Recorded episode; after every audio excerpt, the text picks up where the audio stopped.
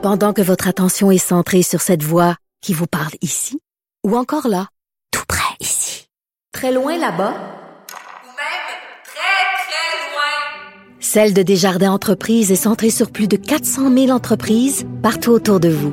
Depuis plus de 120 ans, nos équipes dédiées accompagnent les entrepreneurs d'ici à chaque étape pour qu'ils puissent rester centrés sur ce qui compte, la croissance de leur entreprise. Alors, on remercie les collègues de LCN TVA Nouvelles. Juste une petite note euh, en passant, avant de faire mon petit euh, éditorial du début d'émission. Pendant que euh, Pierre Bruno à TVA et LCN nous parlait de la réouverture des écoles en septembre, il y avait un bandeau qui déroulait en dessous des différentes télés qui sont allumées ici en studio, nous annonçant qu'à Pékin, à Beijing, donc en Chine, on ferme les écoles parce qu'il y a une deuxième vague de coronavirus. Mais c'est pas grave, ça va bien aller. Bon, de quoi je voulais vous parler en début d'émission? Écoutez, une nouvelle absolument surprenante. Bon, hier, j'ai beaucoup rigolé de la directive de Dr Horacio Arruda le 1 mètre, le 1,5 mètre, le 2 mètres, puis dans les journaux ce matin, tout le monde se gausse de ça et fait des caricatures à qui mieux mieux là-dessus. Euh, c'est vrai que les messages sont quand même assez complexes. Euh, les enfants dans les classes, dans les bulles, 0 mètre, mais euh, on peut permettre un mètre entre les enfants, mais il faut 2 mètres avec les maîtres. Puis quand vous allez, les maîtres d'école, quand vous allez au cinéma, c'est 2 mètres pour faire la file pour votre popcorn, mais 1,5 mètres quand vous êtes dans le cinéma. Bref, il ne faut pas il ne faut pas dire à Dr Horacio Arruda ce qui se passe en Ontario parce qu'il risque de rajouter un règlement supplémentaire comme c'était pas déjà assez compliqué. Alors, je explique de quoi il s'agit. On apprend que Ontario, les nouvelles directives du gouvernement interdisent de chanter. C'est interdit de chanter.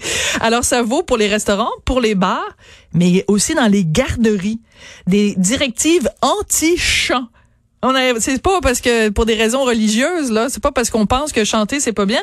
Écoutez, il y a une explication tout à fait scientifique pour ça. C'est euh, en fait chaque fois qu'on parle réellement, on est en train de cracher sur les gens qui sont à côté de nous. Et quand on chante, ben on crache encore plus fort. Puis quand on crie ou qu'on chante très très fort, c'est encore pire. Là, on expulse de la salive et des sécrétions nasales. Bon appétit pour ceux qui sont en train de manger. Donc plus sérieusement, en fait, on s'est rendu compte de ça parce qu'il y a eu certains cas d'éclosion euh, aux États-Unis et ailleurs dans le monde de gens qui étaient dans des chorales et qui faisaient des répétitions au tout début de, de la pandémie. On cite le cas par exemple d'une chorale dans l'État de Washington, il y a deux personnes qui sont décédées de la COVID-19 et 87% des gens qui étaient membres de la chorale ont été euh, confirmés à la COVID-19. Alors c'est pour ça qu'on s'est rendu compte que le chant euh, vraiment présente un risque plus élevé que la parole normale, surtout quand on chante à voix haute, quand on chante très fort. Alors, par exemple, en Ontario, euh, où les lieux de culte, les églises et, compagnies, et synagogues et, euh, et mosquées, les gens peuvent se réunir, mais à 30 de leur capacité, les gens n'ont pas le droit de chanter. Par contre, il peut y avoir un chanteur solo mais il faut qu'il soit placé à 4 mètres des gens qui sont dans l'église et on n'a pas le droit aux instruments avant. Parce que c'est sûr que si vous soufflez dans votre trompinette, ben vous risquez d'envoyer des sécrétions nasales et des postillons partout.